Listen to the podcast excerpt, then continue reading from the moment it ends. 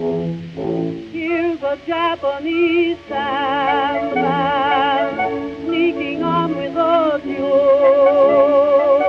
Just an old second-hand man. Hello and welcome to the Good Friends of Jackson Elias, a regular podcast about Call of Cthulhu. Horror films. and horror gaming in general. I'm Paul Fricker, I'm Scott Dorward. And I'm Matt Sanderson. and this episode we are continuing our exploration of the Mountains of Madness, heading deep below the peaks. The Blasphemous Tome, issue 5, is almost here. It's our paper fanzine that we produce for all our Patreon backers. Um, the zine is licensed by Chaosium and features a variety of articles and a new Call of Cthulhu scenario. Written by your good self, Matt. Yes, yeah. Okay, as, well, I'm looking forward to that. yeah, as yet untitled, but that will come. Yeah. Everyone who is backing us by the end of November 2019 will receive a copy, or more, depending on how much you back us. And also at the end of November 2019, there is Dragonmeet on Saturday, 30th November at the Novotel. Is that how you say it? Novotel, London West, Hammersmith, London. That's a, a one day games convention in London. Lots of traders, lots of people, lots of games. So uh, hopefully, see you there.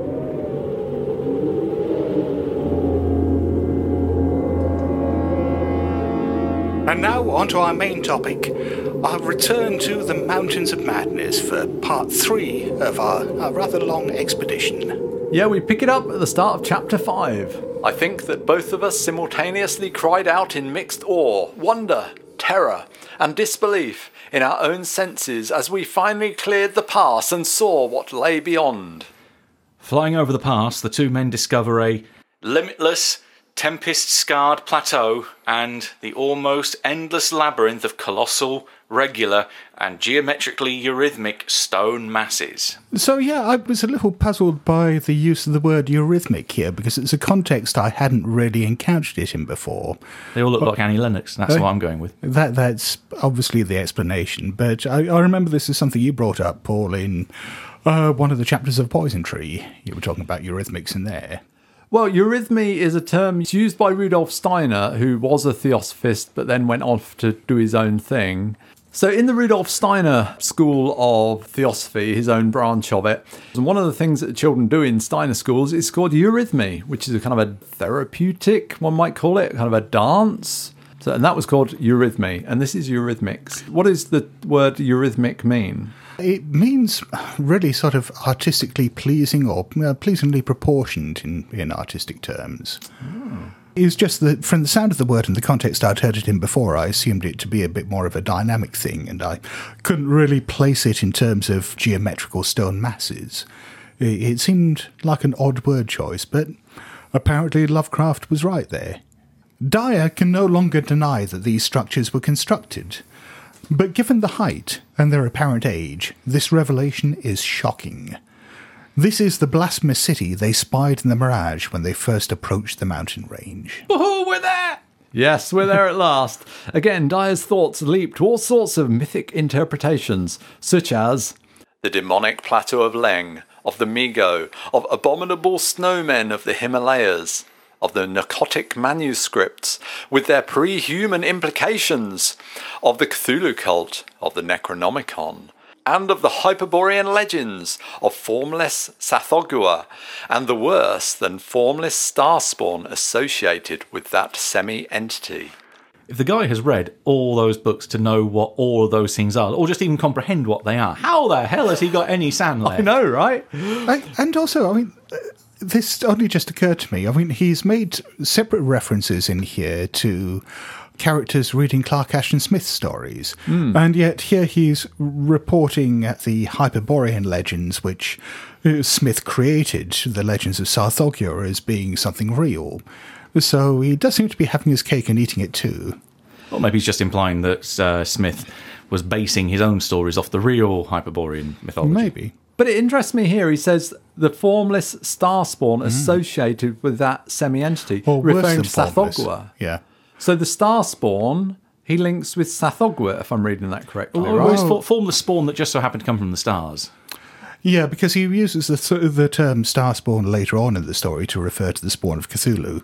So I think, yeah, this is very much the first reference to what we now know in Call of Cthulhu as the formless spawn of Tsathoggua. Yes, that makes more sense. Okay.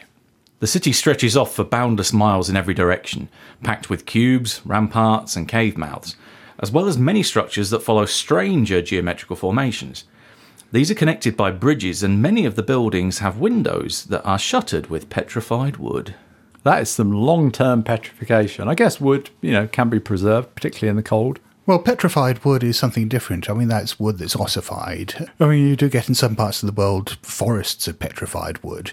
And if you get a slice of petrified wood, it does look very much like stone. I, I guess almost like agate or something like that, hmm. rather than wood. So I assume that's what he's talking about here. And he makes a reference later on to how all the metal fixtures have rotted away. And it's just left the wood here because it has ossified. Dyer takes some photographs and wonders at the kinds of creatures that might have lived here. He believes it to be the nucleus of some vast civilization, compared with which the fabled Atlantis and Lemuria, Commoriom and Uzuldaroum, and Olathoe in the land of Lomar are recent things of today, not even of yesterday, a megalopolis ranking with such whispered pre-human blasphemies as Valusia, R'lyeh, Ib in the land of Mnar, and the nameless city of Arabia Deserta. Hey, the Doom that came to Sarnath gets a name check. Yeah, as does the Nameless City and uh, the, the works of Robert E. Howard there with Valusia. And he's really going to town, it's, as well as, I guess, touching upon, again, elements of theosophy. Theosophy, I think, co opted some of these things like Atlantis and Lemuria and Hyperborean and so on. But certainly, I mean, Atlantis and Hyperborea date back to Greek myths. Yeah, absolutely. Yeah, yeah. The men fly 50 miles in each direction and find no end to the mountain range or city. The number of barrel shaped and five pointed structures they observe lead them to some troubling suspicions. Yeah, we get a lot of this all the way through this story, where it seems to be this this series of revelations and and denials that you know, Dyer and perhaps Danforth are, are looking at all these things and sort of thinking, oh, yeah, does all this mean that these were built by the creatures we dug up and and Lake dissected earlier? No, probably not. And it, it just seems to go back and forth all the way through this chapter and perhaps the next chapter as well. Finally, Dyer and Danforth decide that they must investigate the structures on foot. They find a suitable snowfield and land the plane, making sure they have necessities like a light source, yay, clever investigators, rope, and a 10 foot pole, because you always know that you need one of those when you go into a dungeon. Amongst the supplies, they have a number of notebooks which they've got there to, to write down observations and uh, make sketches of what they find. But they decide to sacrifice one of these, so they leave a trail of breadcrumbs, or sorry, paper, behind them, as apparently this is easier than marking the stone walls. Well, I guess it probably would be. Dyer describes this method as hare and hound trailblazing, which is not a phrase I've heard before. I've heard a uh, probably more accurate description of this. Hope there's no fucking wind, because if Yes. there is, you're screwed. Yeah, I mean, he talks about very, very strong winds on the Antarctic, but he also says that the wind is quite quiet within the buildings where he is. But, you know, what if a sudden draft comes up? It'll just hmm. blow those pieces of paper away unless like, they're like weighed down by pieces of stone or, Or, or, something. but or perhaps tucked in crevices. maybe. Yeah, I- it Seems strange. It, it is. Yeah, it doesn't seem at all practical to me. But then again, I'm I'm not an Antarctic explorer, so what the fuck do I know? Finding a broken rampart that affords entry, the two men head into the city. The sandstone walls hold traces of ancient bas relief. Many of the buildings have been swallowed by ice, and the men have to look for a way into the tunnels below that is not blocked. So it's like they're seeing tops of skyscrapers and they're going in through the 30th floor or something and, you know, trying to find their way down inside the building. But yeah, this is something that the story keeps coming back to, which is the idea that you know this this huge city has been consumed by ice, by glaciers. They've just moved over, and it's been buried underneath it. Yet the ice was so polite as not to knock over all the buildings as it came forward. Yes, yeah, Well, because the- glaciers apparently are good like that. But these things are constructed, he says, of four foot by six foot by eight foot stone blocks. I mean, that's massive stone blocks. So the idea is this, the, the glacier have kind of worked ar- around them, but yeah. Yeah, I don't think glaciers do that. I think if it, they were actual glaciers, it would have rendered them as rubble. But um, if it were just an accretion of ice that layered over the top of it, that would be different. Dyer wonders how the huge stone blocks that made up the various structures might have been manoeuvred into place. There were geometrical forms for which an Euclid could scarcely find a name. Cones of all degrees of irregularity and truncation, terraces of every sort of provocative disproportion, shafts with odd bulbous enlargements, broken columns in curious groups, and five pointed or five ridged arrangements of mad grotesqueness. So if Euclid couldn't find a name for them, that makes them non-Euclidean, I Why- guess. why couldn't It's he just a say way that? Of, another way of expressing that. As we pointed out in a, a very old Lovecraftian Word of the Week segment, I mean, Lovecraft didn't actually use the phrase non Euclidean very much. But this is, yeah, a nod towards that. It's not a phrase you have to use very often to use it more than anyone else, is it? There is that. I, I'm trying to imagine what a provocative terrace would look like. Hmm. That terrace up there, that looks really provocative. Let's not even try and visualize the odd bulbous enlargements. This whole section is Lovecraft at his most Lovecraftian. Architecture porn. Yeah, it really is. I mean, we, we've truncated it and summarised it a fair bit here, but this goes on for paragraphs and paragraphs where Lovecraft just falls in love with his description of this ancient city. And to some extent, it's great that he goes into this amount of detail and brings it to life, but it also gets really quite numbing. Because all of these buildings seem to be star shaped. So we're talking about them being uh, like a five pointed star Well, they- from an not. aerial view. There are a lot of five-pointed structures, a lot of star-shaped structures, but he talks about the the cones and the cubes and so on. So no, there are a lot of five-pointed motifs, but there are all sorts of other geometrical shapes as well. That's just part of it. But that's what I find difficult to picture that these buildings are star shaped. I mean, like, not all of them, but some of them. So that's from a, a bird's eye view, they'd be star shaped. Hmm. That just seems such a weird way to build a building. Maybe there's the occasional one that's just sat on two points of the star while the other three points Well, are I kind of wonder that. skyward. Yeah, no, I don't think that's the case, is it? They're not like Oh, vertical well, stars. Crazy think- modern think- architecture. Well, think about you know the Pentagon, the structure in, in the US. Yeah. Imagine that now as a pentagram instead of a pentagon. There you go. Yeah, so you got rooms that go off to a point, and apparently later on we have windows at those points, Yeah. Which is equally weird. They're aliens. They can do. They are very shit. strange. With the unfelt wind piping around them. Now, that's a, an interesting point. He talks about the wind being unfelt. He hmm. can hear it. But we were talking about why all these bits of paper aren't blowing away. Well, maybe there isn't actually that much wind around here. And there might be other reasons why he hears the piping, or they hear the piping. But anyway, with that wind piping around them, the two men finally head underground. Danforth is nervous and shares observations and speculations that Dyer finds offensive. I mean, given some of Lovecraft's views, I don't want to know what those are. Even though Dyer kind of secretly shares the same conclusions. The constant five pointed motifs all around are difficult to deny. The interior structure of the city is just as complex as the exterior, and the men quickly rely on their trail of paper. Dyer gets the impression that the city had been deliberately closed and deserted in some dim, bygone eon, rather than overwhelmed by any sudden calamity or even gradual decay. Hmm. And this brings us to the end of chapter 5. Chapter 6 picks up with It would be cumbrous to give a detailed, consecutive account of our wanderings inside that cavernous, eon dead honeycomb of primal masonry. That monstrous lair of elder secrets which now echoed for the first time after uncounted epochs to the tread of human feet. This is especially true because of so much of the horrible drama and revelation came from a mere study of the omnipresent mural carvings. It does seem somewhat ironic that he says it would be cumbrous to give a detailed account because there are so many parts of this where I think cumbrous is the word. I mean, it's, again, an unusual word, but by God, it applies to some of the prose in this. See previous note on architecture porn. The building in which the two men find themselves is huge and labyrinthine, forcing them to rely on their trail of paper scraps from the outset. As they head deeper, they find that the whole thing is exceptionally well preserved.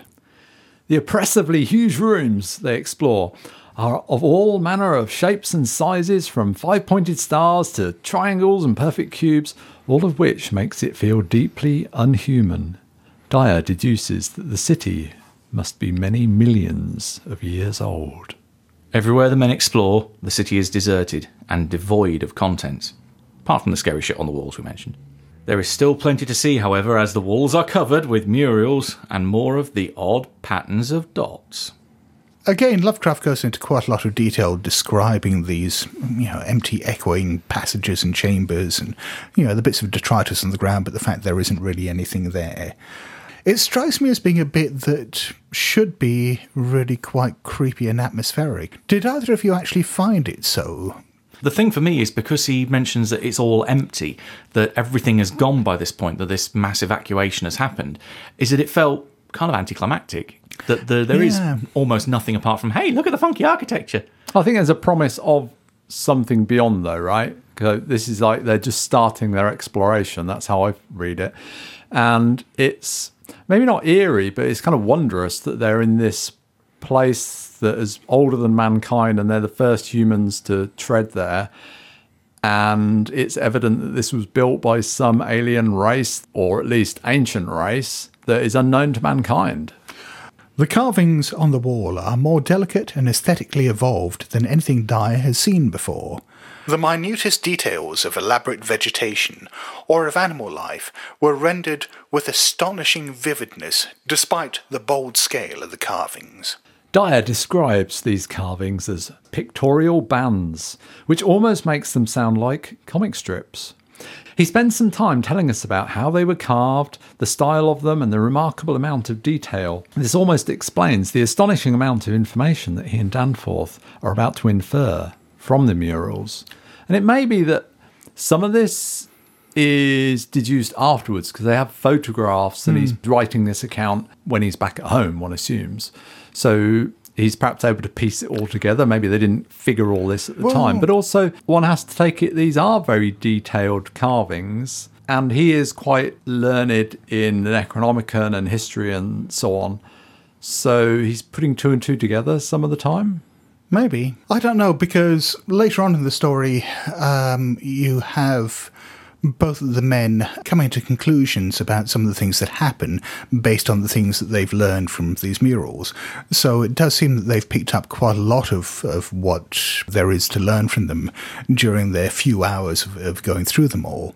The idea of them being like comic strips, you know, sort of appeals to me. I mean, even that description of pictorial bands reminds me a little bit of the French term for comics of bande dessinée the the idea that the the great old ones took comic art as their ultimate expression of art just strikes me as being rather lovely. Hmm. It's got the occasional cell of Dilbert or Garfield interspersed amongst them. Now Otherwise, there's real fucking cosmic horror. The subject matter of the sculptures obviously came from the life of the vanished epoch of their creation and contained a large proportion of evident history. It is this abnormal historic mindedness of the primal race, a chance circumstance operating through coincidence, miraculously in our favour, which made the carvings so awesomely informative to us. As well as the historical narrative, the carvings also include maps, astronomical charts, and other scientific designs. This is very convenient as it allows the two men to piece together the entire history of this alien pre-human civilization with dizzying speed compared to, say, the work of the Egyptologists of the period who were only dealing with, with human civilization, which is obviously much more difficult to understand than aliens.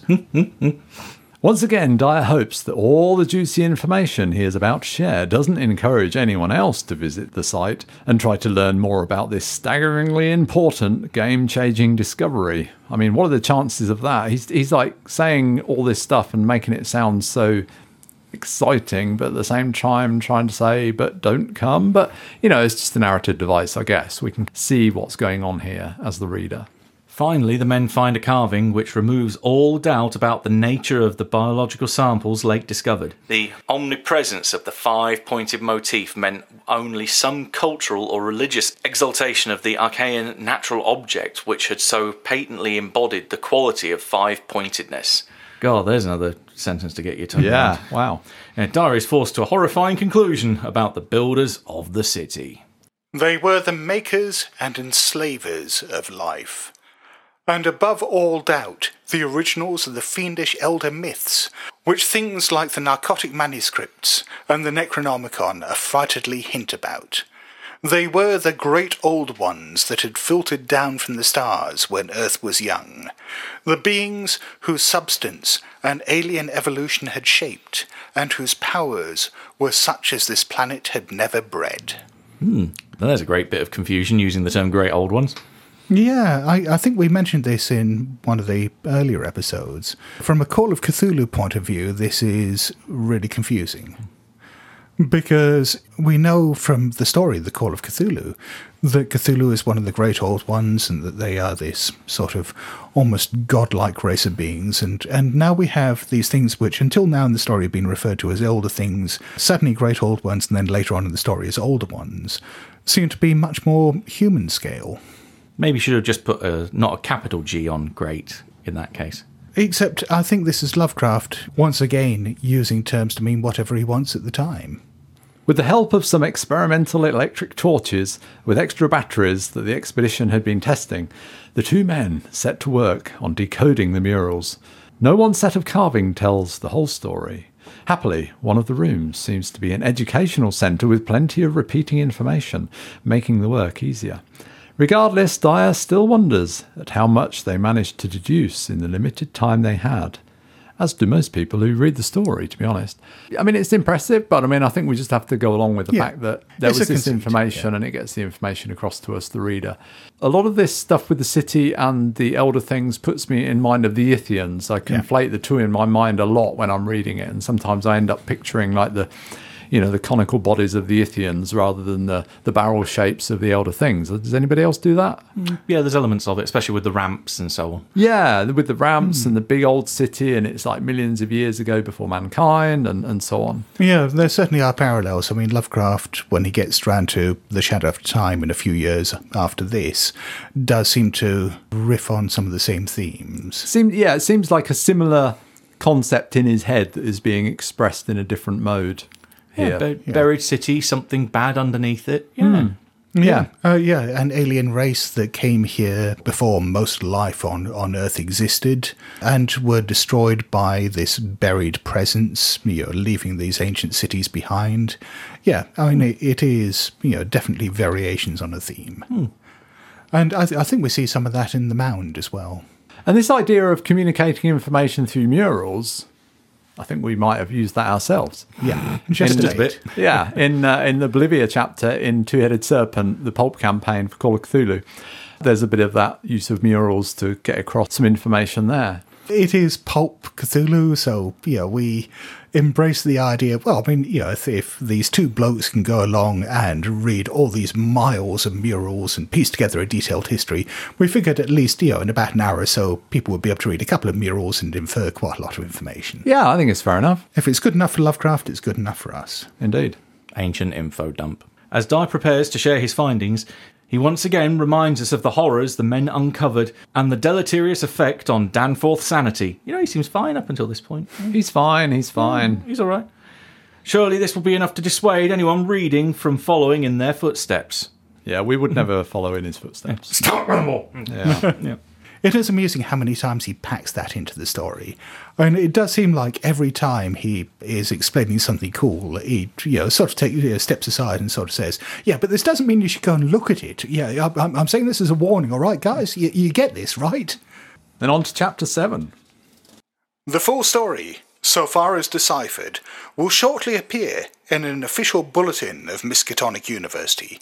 Here, I shall sketch only the salient highlights in a formless, rambling way. So throughout this chapter, Dyer sets out the sorry tale of the elder things, or old ones, that he and Danforth deciphered from the murals. Along with the history of the Yithians presented in The Shadow Out of Time, this represents one of the largest chunks of mythos lore that Lovecraft ever wrote.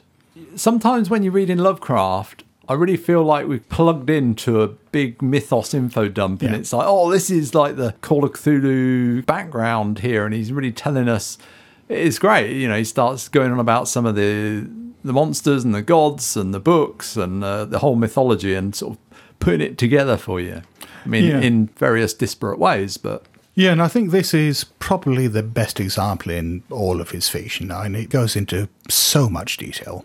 The carvings confirm that the old ones are aliens, able to fly through interstellar space on their wings. They had settled on other worlds and had set up technological civilizations upon them. Although this latter development proved unsatisfying to them, they seemed perfectly able to live without such things. They almost seem to have rejected technology by the time they reach Earth, or at least what we'd recognize as technology, because obviously they are very skilled with biological manipulation. And this seems to have replaced, in almost all ways, what we might consider to be technology in, in their society. The first cities on Earth were below the sea, where they created the first Terran life as a food source, allowing this to evolve into the plants and animals we know today, and extirpating any presence that became troublesome. They also created other entities, multicellular protoplasmic masses, capable of moulding their tissues into all sorts of temporary organs under hypnotic influence, and thereby forming ideal slaves to perform the heavy work of the community. They called these creatures Shoggoths.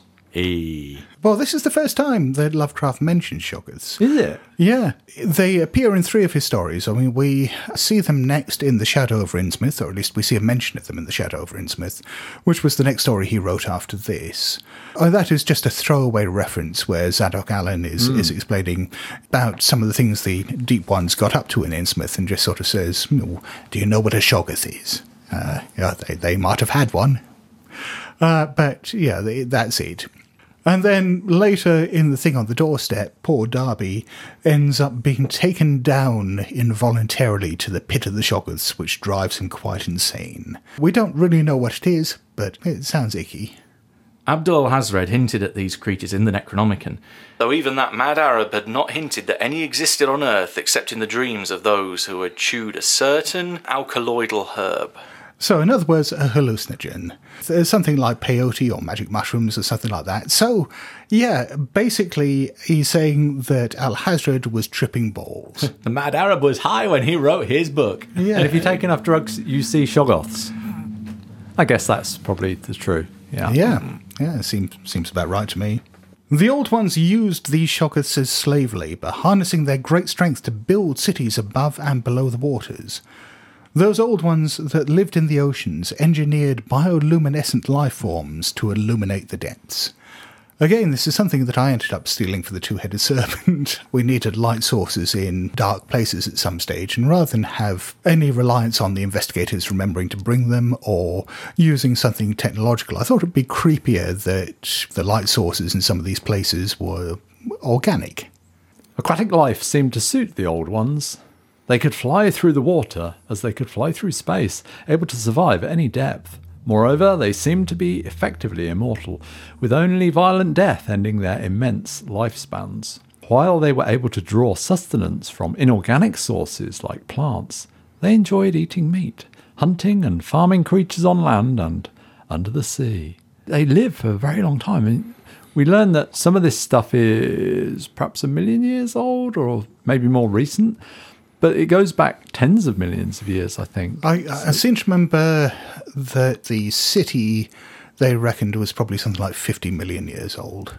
But these things were living there for a duration of millions of oh, years. Oh, years. yeah. Sorry, Yeah. when I say 50 million years old, I mean it had been abandoned for about 50 million Right. years. Their time on Earth goes back hundreds of millions of years before Yeah. that. Reproduction seemed only to be a necessity when the old ones choose to colonize a new area. They did not rear their young in family units, instead forming communities around shared interests. Their society seemed to be socialistic and driven by aesthetic and intellectual concerns. This is kind of like the polar opposite of the Yithians in that respect. You've got socialists at one end and fascists at the other. Yeah, Yeah. but I, I wonder how much Lovecraft was using them almost interchangeably at the time. From what I understand in his correspondence, sometimes he expressed a lot of interest in socialism as a uh, political philosophy, saw a lot of merit in there for humanity as a whole. But also, you know, when the Nazis came to power, he was very enthusiastic about fascism. The two don't seem to be awfully compatible. The Yithians were kind of like national socialists, one might say. Yeah, but I mean, the whole thing about the Nazis is the socialist part of National Socialists was, um, for a start, a hangover from the earlier days of the party, and you know, it was was there in much the same way as the Democratic, uh, you know, People's Republic of Korea is democratic. There was nothing socialistic about the Nazis. In fact, you know, when they came to power, the first thing they did was round up all the communists and the socialists and put them in concentration camps. Dyer deduces that the strange five pointed soapstone carvings the expedition keep finding is a form of currency. They're just like big coins. Pretty much. And eh, I mean, it's amusing that these seem to perhaps be the model for the elder signs, the stone elder signs that we see in Derleth's work, which is hollow, was it? Yes. Which we talked about when we were on our Hastur episodes, where there's this guy running around with this bag of these five pointed stones that, you know, that he describes as elder signs and using them to ward off Hastur. And I just like the idea that Hastur is basically being scared off by currency. You, you jingle a bag of, of old one coins at him and he fucks off.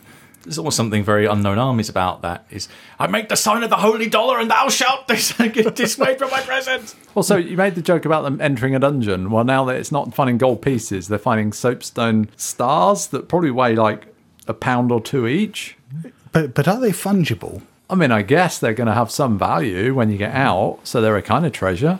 A lot of encumbrance right there. Yeah. The carving suggests that we encountered the old ones earlier in our evolution. It interested us to see in some of the very last and most decadent sculptures a shambling, primitive mammal, used sometimes for food and sometimes as an amusing buffoon by the land dwellers, whose vaguely simian and human foreshadowings were unmistakable. And these very same carvings also depict the old ones using giant pterodactyls to carry huge stones through the air. Like that ain't pulp. Yeah, now we're getting some pulp action here, aren't we? Yeah, I mean this this almost makes me want to do a time travel scenario just so you can have investigators interacting with these giant pterodactyls carrying stone blocks. Yeah, Matt said I've like a killer death ray mounted on a pterodactyl. hey, death from above. But that, it almost seems like something out of the Flintstones. The two men deduced that the first Old One settlements lay under the Antarctic Ocean, not long after the matter forming the moon was wrenched from the neighbouring South Pacific. Their civilization spread out from there, eventually stretching across the globe. That reminds me of an old, I think it's 1950s film, Cracking the World, where this huge landmass is uh, literally detached and explodes away from Earth, forms a second moon. Yeah, this was a kind of a theory, or somebody had put it forth as a theory, Yeah. uh, that bit of the Earth was broken away and, and formed the, the moon, and that was part of the ocean beds. Yeah, I mean, there are a number of theories about how the moon came into existence, but none of the current ones match that. I mean, there are some ideas that perhaps it's the remains of a larger body that once collided with the Earth back in the Earth's infancy, or that it could have been formed at the same time as the Earth out of the same material. But, I mean, there's a less likely option that it was just some passing body that got too close to the Earth and ended up being sucked in by the gravity and pulled into orbit. But yeah, this this whole idea that you know something happened that made a whole chunk of the Earth disappear out, I don't think that has any credence anymore. I know that uh, that last one, the uh, passing object, got used in Doctor Who a couple of times. The Silurians saw this thing coming and thought, "Shit, it's the end of all life on Earth! Quick, hibernate!" And yeah, it just settled into orbit and became the moon. And then they rewrote it, and it became a fucking egg. yes. When a new race began filtering down from cosmic infinity, the old ones found themselves at war with the monstrous spawn of Cthulhu. This forced them back into the oceans into their original land settlement in Antarctica until R'lyeh sank, dragging Cthulhu and his spawn down into the depths of the Pacific. Actually, that's interesting because the whole idea that the the matter that formed the moon was wrenched out of the South Pacific, which is the same place where R'lyeh sank. I just wonder whether there was any connection there in Lovecraft's mind that perhaps the instability of the area as a result of having this huge amount of mass pulled out of it, it made it predisposed to sink below the ocean depths. As the Old Ones settled more on land, they lost the art of creating new life forms, relying more on enslaved dinosaurs. And also on the Shoggoths. But controlling the Shoggoths was starting to become difficult as the creatures developed a dangerous degree of accidental intelligence, independently exercising their abilities to mould their forms and imitate what they observed. I love that phrase, accidental intelligence. that describes so many people I know. So I mean, some of them were Shoggoth wranglers. I like to Just imagine, imagine them with hats and lassos going Yeah. around. Sculptured images of these Shoggoths filled Danforth and me with horror and loathing. They were normally shapeless entities composed of a viscous jelly which looked like an agglutination of bubbles, and each averaged about 15 feet in diameter when a sphere. They had, however, a constantly shifting shape and volume, throwing out temporary developments or forming apparent organs of sight, hearing, and speech in imitation of their masters. Do you think Barbara Popper was a Shoggoth? Who? What? Barbara Popper. I'm, well, both me and for the benefit of the listeners, What? both me and Scott are looking at you kind of, what? Well, this is a sorry sign, I have to say. Barbara Popper. I'm going to keep saying it until somebody. Well, we'll, we'll move on. Listeners will know what I'm talking about. Listeners of a certain intellect, I mean age. Um. Well, a certain age and Yeah, probably not you- foreigners. Yeah, yeah. I'll show you some uh, over lunch. Yeah, I'm kind of surprised I'm sure it's on see it YouTube. Listeners, look up Barbapapa. There's the original Shoggoth, all right? I'll link to it from the show notes Yeah. if such a thing exists. it does and exist. You're not just making it, it does up. exist. And also, just as an aside, has anyone else other than Lovecraft ever used the word agglutination in a piece of fiction? I'm pretty sure it's a no. The intractability of the Shoggoths turned to open rebellion. Some of the carvings depict the severed heads of old ones covered in viscous slime. The old ones used curious weapons of molecular disturbance to subjugate their slaves once more. During the rebellion, the Shoggoths showed that they were capable of functioning on land, but the old ones declined to use them there, as that posed more of a risk. These curious weapons of molecular disturbance, I mean, we've learnt that from an earlier mention that by this stage the old ones had pretty much eschewed what we consider to be technology, relying much more on bioengineering. Hmm. But everyone And- keeps a death ray in backup. Uh, Well, yeah, I mean, that's what it sounds like. So, yeah, they apparently hadn't made that cut completely. But also, isn't this pretty gross that they find corpses and the heads have just been sucked off and there's hmm. just some slime and there's these headless corpses left? Plucked I mean, like that's flowers. Well, no, I, I kind of picture it more like like an amoeba comes over them and then just sort of sits on their head for a while and digests it, and then they slide off and they're just this headless corpse. I was, I was more thinking of what my mum used to do with jelly babies. She would bite the heads off every single one with glee before she would eat the rest. All right, I don't know what to say about that. Your mother wasn't a Shoggoth, though. I'm yet to find out. We see here the first mention of the rebellion of the Shoggoths, and these are slaves rising up against their masters, the slave owners. And Lovecraft has used the word slave to describe them earlier. Have either of you ever encountered anything about what Lovecraft's views on slavery were? Considering some of his other racial views, I can't imagine they were what we'd consider progressive. Yeah, I wonder how this reflects on his views of slaves as I was reading it.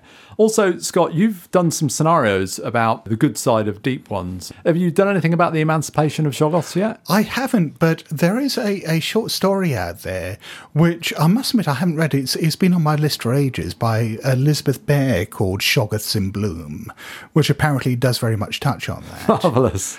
There was also a, a bit of that in a story Adrian Tchaikovsky wrote in Private Life of Elder Things, and I'm blanking on, on the, the name of it. There's certainly form for that. The closest thing I could find to any mention of Lovecraft's views on slavery was some mention about how big a fan he was of uh, the film Birth of a Nation, which was very much about the end of slavery and the rise of the Ku Klux Klan, who were presented very much as good guys in the film. But I think being a fan of that film at the time wasn't exactly unusual in white America. So I don't think we can necessarily point at that to say that he was a big proponent of slavery. In the Jurassic Age, now, when is that? It's between 200 and 145 million years ago. The old ones had faced a new threat from space. This time by half fungus, half crustacean creatures from a planet identifiable as the remote and recently discovered Pluto. These creatures, the Mi-Go, drove the old ones back down to the Antarctic once more. The war was fierce enough that the old ones considered leaving the Earth altogether, but had lost the secret of interstellar travel. That's kind of sad, isn't it? It It is. is. You know, they've, they've come down here and they've been having a good time playing with Shoggoths, and my wings don't work. And we see this a lot in Lovecraft stories, this idea of degeneracy. We see it in a number of other stories about, you know, these once great empire societies, alien civilizations that have, have fallen into ruin, have lost the old ways of the past, have become weakened and degenerate. That's how Lovecraft kind of viewed modern society, or at hmm. least modern for his time anyway, that he was always harking back to the golden age of yesteryear. And this is something that you know interested me greatly about his embrace of fascism, because that that is one of the core tenets of fascism: the idea that there was this mythic golden age, that one time there was this era in our society which was perfect, which was pure before the degeneracy set in, and by embracing fascist ideals, we can go back to that. We can make it great again. But he doesn't tend to use the word degeneracy. The word he uses here is decadence. Yes. And this is a word that confused me when I first read the story, I think, because I thought of decadence as meaning kind of luxury and looking it up in the dictionary. As a noun, it means a person who is luxuriously self indulgent. So that sounds like a, a kind of a, a positive, you know, and you're into luxury and so on. And a couple of years ago, I was watching The Apprentice, and they have to divide into two teams and come up with a team name. And one of the teams came up with the name Decadence. But by then, I kind of knew that wasn't such a good thing because the adjectival form is characterized by or reflecting a state of moral or cultural decline. So it's a kind of weird word, both moral decline and luxurious excess, and the two kind of going hand in hand as, as they sometimes do. I think we actually covered this on an old Lovecraftian word of the week. The first example of decadent that you described there, the more positive one, is very much a recent invention. I think that came about in the 1970s, possibly out of advertising. But you know, during Lovecraft's time, decadent would very much have, have meant the the more downbeat description. Well, they'd had the decadent movement of, sort of artists and, and Yeah, literary movement of Oscar Wilde and Aubrey Beardsley and Even then, th- I mean, that was them ironically embracing the word that had been placed upon them. The whole idea of, of decadence at the time was, was a negative one. I mean, people, when they were describing the decadent movement as being decadent, were not complimenting it in any way. They were looking at it as moral degeneracy. People like Oscar Wilde and Aubrey Beardsley and so on sort of, you know, adopted a fuck you attitude. Yes, all right, you're going to call us that, we'll embrace it. You know, the same way as certain marginalised groups have, have embraced the slurs that have been placed upon them. Dyer notes that both the Starspawn and Mi-Go appear to have been made of unusual matter that allowed transformations and reintegrations impossible for their adversaries. The old ones, while tough, were composed of the same stuff as us. So is this where we first get the Mi-Go? Because they appear in Whisper in Darkness, but that's No, later, think, right? uh, no, I think the Whisper in Darkness came before this. Oh, Just before this. Right, right. Yeah. Oh, yes, because he refers to hearing tales from Akeley. Yes, yes. Yeah, there are a number of references in this to, you know, legends of hill folks and stuff like that, which are obviously, you know, mentions of, of some of the events in the Whisper in Darkness. As well as detailing this strange alien history, Dyer realizes that the carvings also provide support for the then new theory of continental drift, depicting the shifting of land masses through the old one's long tenure on Earth. In fact, the city that the two men are exploring seems to be the original site settled by the Old Ones, once located on the ocean floor and now forced up into these monstrous peaks by the collision of land masses. That's a long way to get shoved up from the uh, from the seafloor. after all the great revelations and so on in this chapter, that just seems like a really anticlimactic way to end this chapter. You know, all these alien battles, these races coming down or filtering down from the stars in conflict with each other, the secret history of how humanity came to be, and you know, the, the rebellion of the Shoggoths, and all this really cool stuff. And the chapter ends on this monstrous cliffhanger of, oh, by the way, these mountain ranges were created by tectonic shifts. Continental drift. But he's also saying this is their first city, their oh, oldest yes. city, and we're about to go down deeper into it, down into the lower levels where the wandering monsters are much more fearsome. And we'll find out more about that in our next show.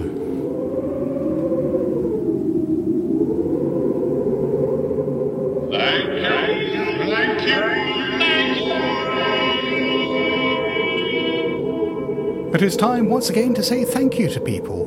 To say thank you to everyone who listens to the show and who has backed the show on Patreon and, and given us money.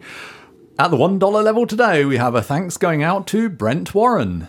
Hey, thank you, Brent. Thank you very much, Brent. And then we skip the $3 level and we head straight to the terror, the audible nightmare that is the $5 level. Yeah, for those of you who might be blissfully unaware, this means that we are going to sing, or at least make noises with our, our organs. And our first song is going to be dedicated to Jimmy Stauff.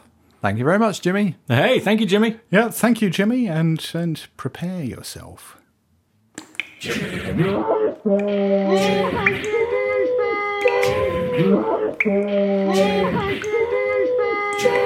And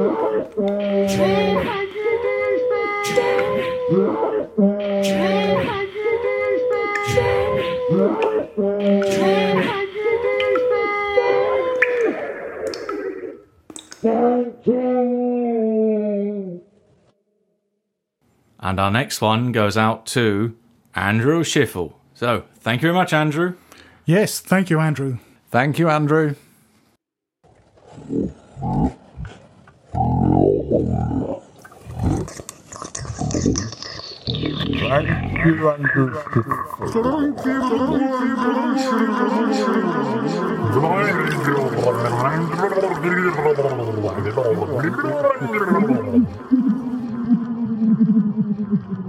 Thank you, Lucifer!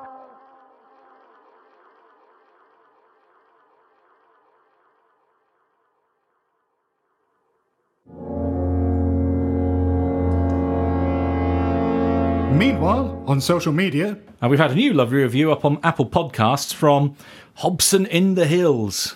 Interesting and thoughtful podcast on Lovecraft and beyond. I've been listening to The Good Friends for over a year now, and I always look forward to each new episode. Their discussions have been helpful in my own scenario planning. I found several excellent fiction books off the back of their recommendations. The Loney being a real highlight. And I've enjoyed hearing about all the cult horror films that I'm far too chicken to actually watch. Uh, the recent Hastur Stroke King in Yellow series has been especially helpful as I'm planning to run Tatters of the King soon, and it's given me plenty to think about for remixing and spicing up the original campaign. Thanks a lot for all the excellent content. Well, thank you very much, Hobson in the Hills. yes, thank you very much. What's the Loney? I don't even remember Uh, that. Scott, Scott mentioned it. Yeah, I recommended it during our folk horror episode. A book by Andrew Michael Hurley about a church trip to a shrine in England in the 1970s, which goes weird. And we've had some great feedback on our recent episode about the occult and Lovecraft. The Wookie on Discord says the part about Crowley painting himself orange to become invisible was quite interesting. You can imagine polite society just ignoring him and his weird ways, so in a way, he really did become invisible. On a similar note, the best modern invisibility cloak is a yellow high vis vest and a hard hat, and a clipboard for extra effect. Doors will open for you, and no questions will be asked. You can get anywhere. I know this from experience, although this is more down to psychological conditioning towards perceived authority figures as opposed to just being polite to an eccentric. Invisibility is subjective. Might Well- work a bit different in Paris, though, right now, I was- with well- the uh, yellow vest protests. My comment here would still stand that anyone in their right mind would indeed let the Wookiee win. Indeed. Well, of course. But yeah, I can't really imagine Crowley's shenanigans with painting himself orange working anywhere other than England. And again on Discord, Evelyn Moreau said, A campaign that might be fun to run. The characters are occult practitioners of different traditions, and all their spells and rituals are lesser versions of mythos magic, with the potential to open dangerous doors. So the characters kind of set up their own dooms by selecting or creating their spells. The Keeper then works out some unwanted consequences for each one of these spells. Using them while in contact with the mythos might be what unlocks their full dangerous potential. And there you have unknown armies. There is, yeah, an element of that. But with unknown armies, you tend to pay the price up front. I mean, you know, all right, you can roll badly and have it backfire. Like But me every the- time I pick up the dice. But with this, I think what she's getting at is more, you know, not knowing the full prices, not knowing the full consequences of the magic before you go in, thinking that you're you're doing something that is. I was about to say mundane, but the occult's never really mundane. But something that is rooted in, you know, normal occultism, but then have it spiral into something far less wholesome. Hmm. And I think also as a general magic use in Call of Cthulhu, the keeper could think of unintended consequences that the spells might have as the investigators use them. Yeah, I guess though what's different with what Evelyn's getting at here is what the premise is up front. I mean, in Call of Cthulhu, I mean, for a start, you know you're playing Call of Cthulhu, but you know when you start getting mythos magic that it's going to be deleterious to your sanity, it's going to potentially go wrong in interesting and horrible ways. But, you know, if you were approaching it from the point of view of I'm just playing a normal occultist and I'm going to cast, say, the you know lesser pentagram banishing ritual or whatever, then you wouldn't necessarily expect that to you know suddenly turn your cat inside out.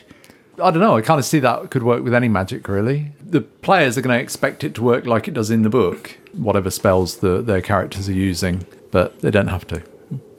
Just thinking that'd be a great way to have bast on your ass, turning a cat inside out.